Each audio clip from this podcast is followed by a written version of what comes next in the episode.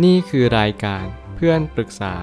เป็นรายการที่จะนำประสบการณ์ต่างๆ มาเล่าเรื่องร้อยเรียงเรื่องราว ให้เกิดประโยชน์แก่ผู้ฟังครับ สวัสดีครับ ผมแอดมินเพจเพื่อนปรึกษาครับ วันนี้ผมอยากจะมาชวนคุยเรื่อง หนังสือ Upstream How to Solve Problems Before They Happen ของ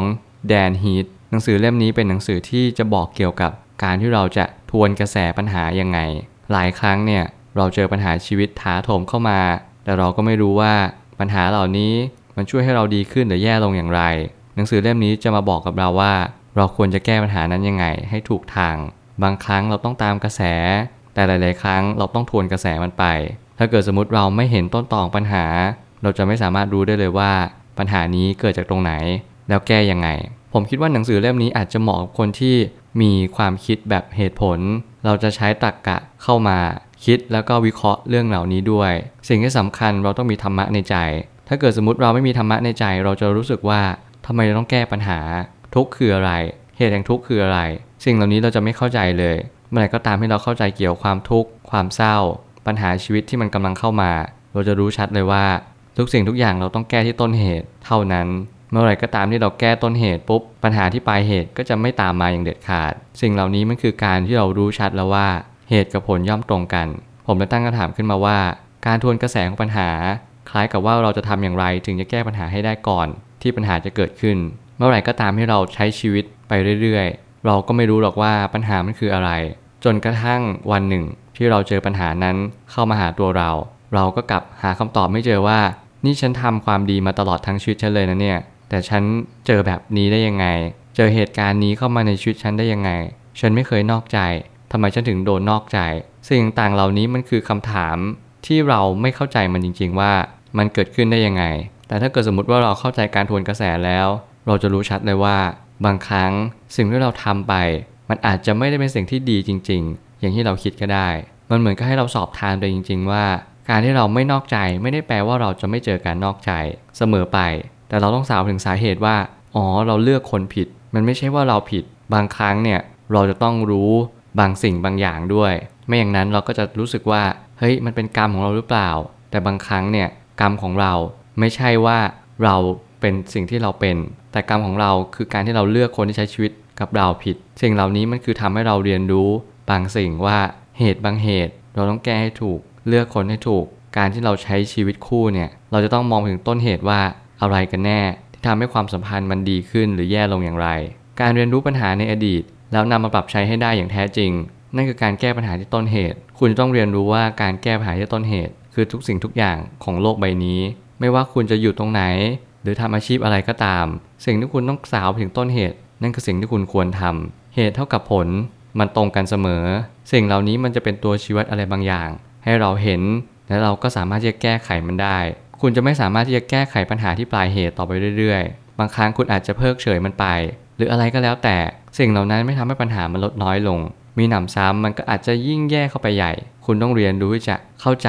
ต้นตอปัญหาให้ได้ หนังสือเล่มนี้จะช่วยคุณ ปัญหาของเราเราก็ต้องแก้ไข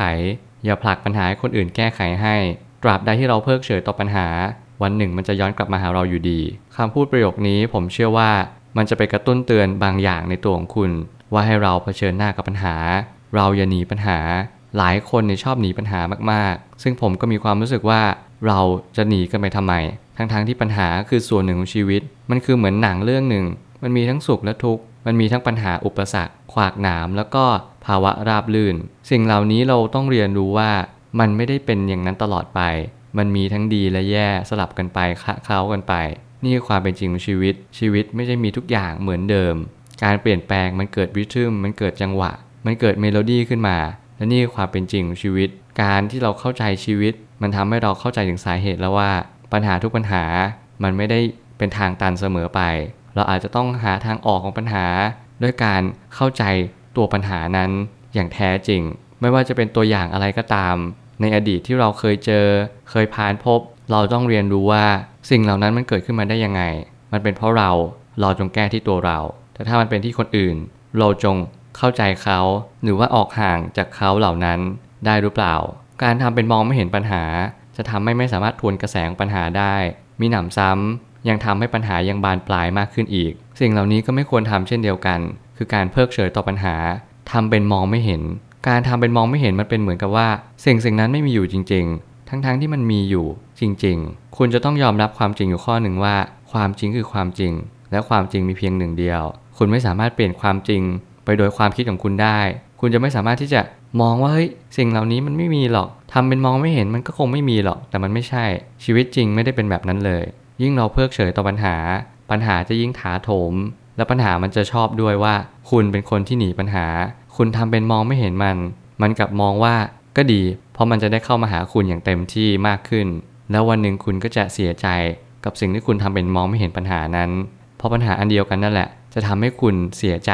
กับสิ่งที่คุณเพิกเฉยมัน สุดท้ายนี้การจะแก้ปัญหาที่ปลายเหตุ มันเหมือนจะสามารถทำได้ในระยะสั้น แต่ในระยะยาวแล้วปัญหายังคงเกิดขึ้น ไม่ได้ผิดแผกไปจากเดิมเลย เมื่อเราแก้ไขปัญหาผิดจุด ปัญหานั้นก็ยังคงอยู่เหมือนเดิม มันเป็นเหมือนการตัดต้นไม้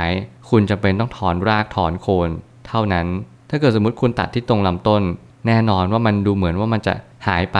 แต่สักพักไม่นานต้นไม้นี้ก็จะเติบใหญ่มากขึ้น สิ่งเหล่านี้ที่คุณต้องเรียนรู้ในชีวิตก็คือ คุณต้องแก้ปัญหาที่ต้นเหตุ ต้องถอนรากถอนโคน เราต้องดึงทุกสิ่งทุกอย่างให้ได้ แล้วเราก็สามารถที่จะเข้าใจตรงปัญหานั้นให้ออกว่ามันควรจะแก้ปัญหาที่อะไร ไม่ว่าจะเป็นภาวะโลกร้อน ภาวะภูมิอากาศเปลี่ยนแปลง หรือแม้กระทั่งภัยพิบัติต่างๆ สิ่งต่างๆ ที่เกี่ยวกับในสังคมเรา ภาวะทางการเงิน สิ่งที่คุณต้องรู้ก็คือต้นเหตุของมันจริง ๆ เป็นเพราะอะไร แล้วผมจะบอกใบให้ว่า